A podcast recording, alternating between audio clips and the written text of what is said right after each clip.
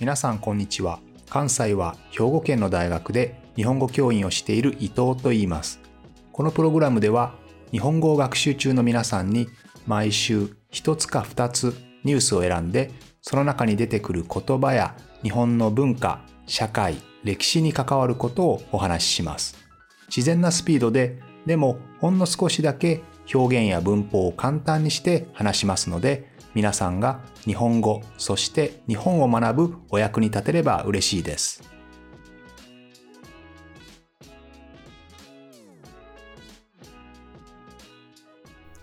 皆さんこんにちは。最近は日本では政治と金の問題、これが大きなニュースになってますね。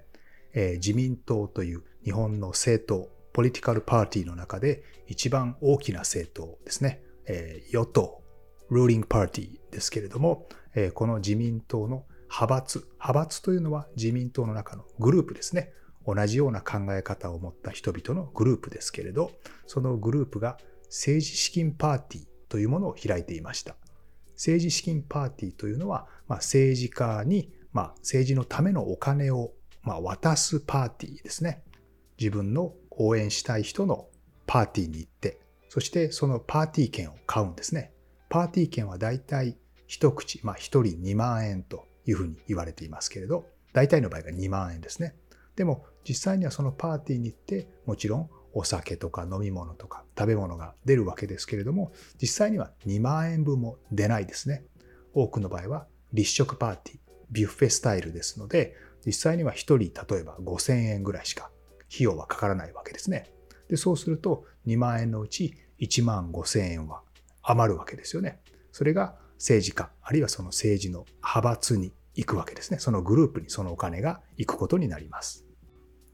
しかも、その派閥を支持している人、その派閥をサポートしている人というのは、え、1人1枚だけパーティー券を買うんじゃないんですね。例えば10枚買ったりします。そうすると10枚買うと20万円ですよね。1枚2万円ですから。合計で20万円ですけれど、その20万円のうち実際に1人しか行かないわけですから、1人行って、まあ、飲食、物を食べて、ね、え、お酒を飲んでしても5000円ですから、え残りの19万5千円は全てそのパーティーの、まあ、開いた、パーティーを開いた派閥にそのお金が行くことになります。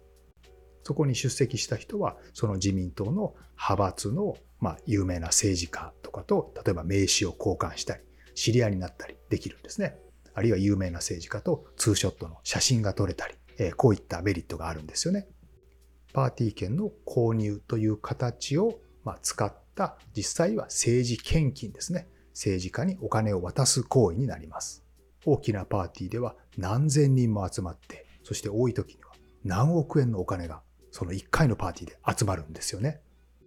今回の問題は、このパーティーを開くこと自体は法律に即したもの、法律違反ではありませんので、この政治資金パーティーを開くことは問題ないんですけれども、実は今回問題になっているのは裏金ですね。裏金というのは、まあ、えー、名前からもわかる良くないお金ですけれども、例えば、賄賂、ブライブリーですね。で、受け取ったお金とか、あるいは、えー、普通お金をもらったら、それはどこからもらって何に使いましたときちんと書かなければいけませんよね。でもこういった記録がきちんと記載されずに、きちんと記録されずに、えー、溜まっているお金、つまり何に使われたかよくわからないお金え、こういったものを裏金というふうに言いますけれども、今回はその裏金が問題になっているわけです。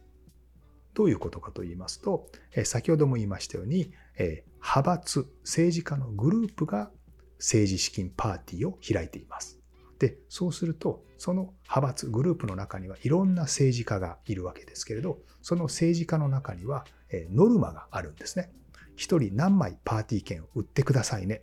特に大物、有名な議員ですね。何回も何回も当選をしていて、ずっと長い間議員をしているベテランの政治家ですね。こういった人はたくさんパーティー券を売らなければいけません。まあ、有名ですから、その人と知り合いになりたい人、その人にお金を送りたい人っていうのはたくさん実はいるわけですので、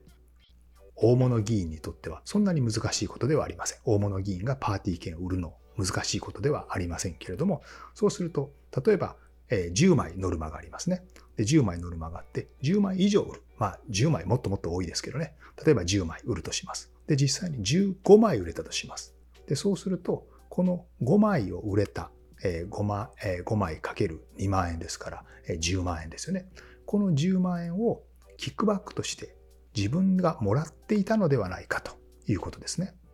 これが今回問題になっているわけです。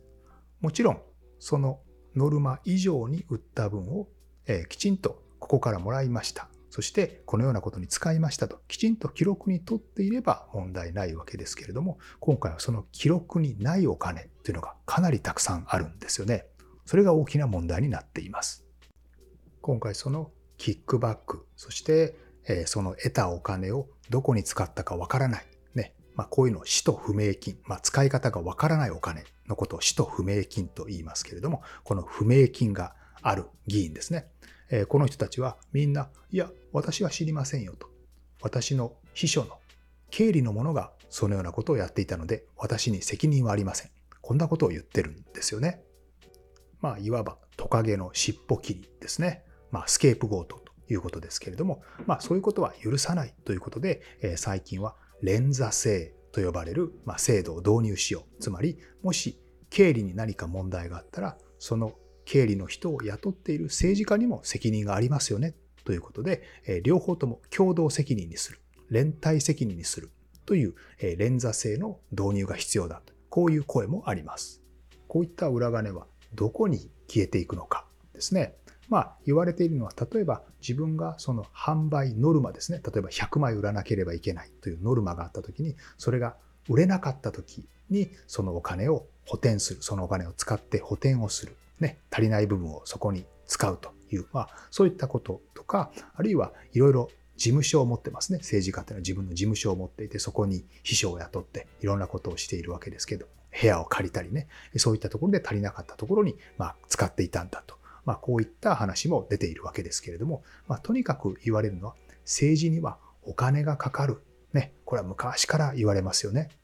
誰かを呼んで勉強会をする。その場所を借りる、そこで食事を提供する、ね、あるいは宣伝する、より良いポスターを作りたい。当然、どんどんどんどんお金がかかりますよね。そして、その政党に支援団体がある場合は、例えばそういう秘書の仕事とか、あるいは選挙の時にいろいろ動いてくれる人っていうのを支援団体から出してくれるわけですけど、えー、自民党はですね、昔から自分党と言われてるんですね。自民党は自分党と言われているんですけど、えそういったことは自民党の政治家は一人一人自分でそういうサポートしてくれる人を集めなければいけないですね。ということは自民党の議員には金を集める力が必要ということですね。政治にお金がかかる。これはある意味どの国でも同じですね。アメリカもね、今大統領選挙大きなニュースになってますよね。アメリカで昔有名な議員が言われた時に政治には2つ大切なものがある。1つ目はお金。2つ目は何だったか思い出せない。つまりそれぐらいお金が大事ということですよね。毎年アメリカでは大統領候補の人がいくら政治資金を稼いだか、いくらのお金を集めたか、これがニュースになりますよね。一番はやはり宣伝、広告費ですね。これが最近特に多くなってます。昔はだいたいテレビ、新聞ですね、あるいは街中の、え看板とかね、サインとか、そういったところで宣伝をすればよかったんですが、最近は YouTube があったり、いろんな SNS がありますよね。そうするといろんな宣伝をしなければいけない。それも映像を作って、動画を作って、よりクオリティの高いものを作ろうとする。それも何個も何個も作ろうとすると、とにかくお金がかかるんですよね。え、そういったことで政治にはいくらお金がかかっても足りない。まあこれは昔からそうですよね。ですので、政治資金そのもの、政治のお金を集めるというその行為自体が悪いことだと考える、そういう議論は民主主義をリスクにさらす、民主主義を危うくするとまで言われていたりもします。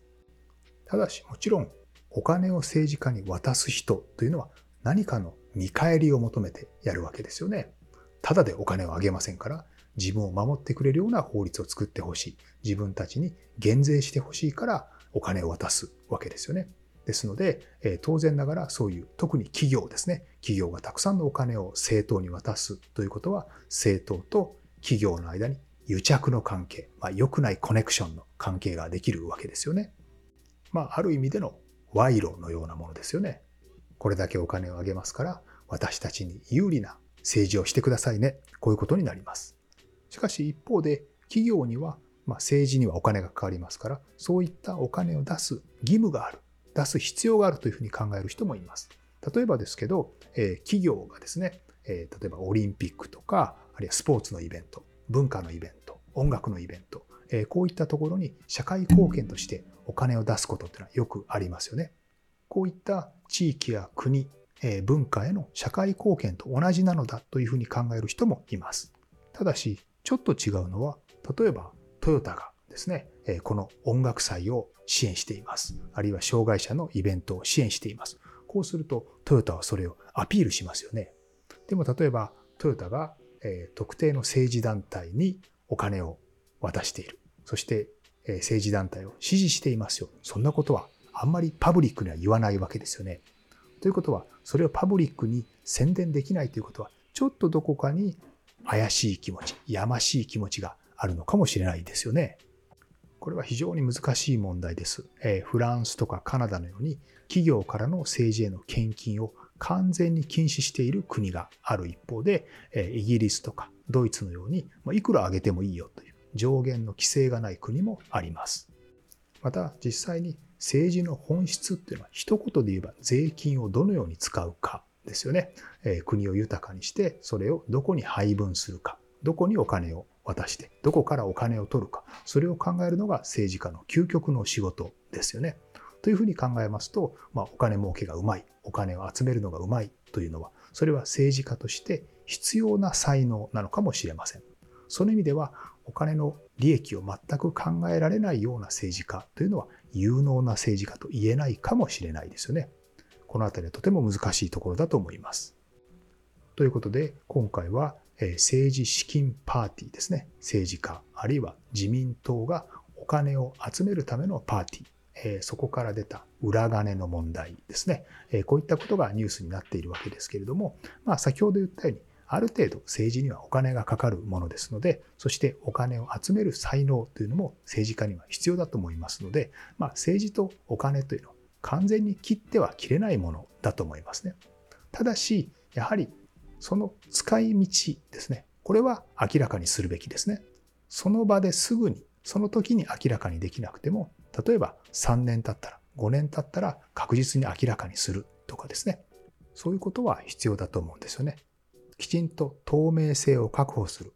誰がどこにお金を使ったか、どこからもらったか、えー、こういったことをきちんと明らかにする。まあこれは当然必要なことだと思います。ということで今日は政治と金のお話をしました。また来週も聞いてくれると嬉しいです。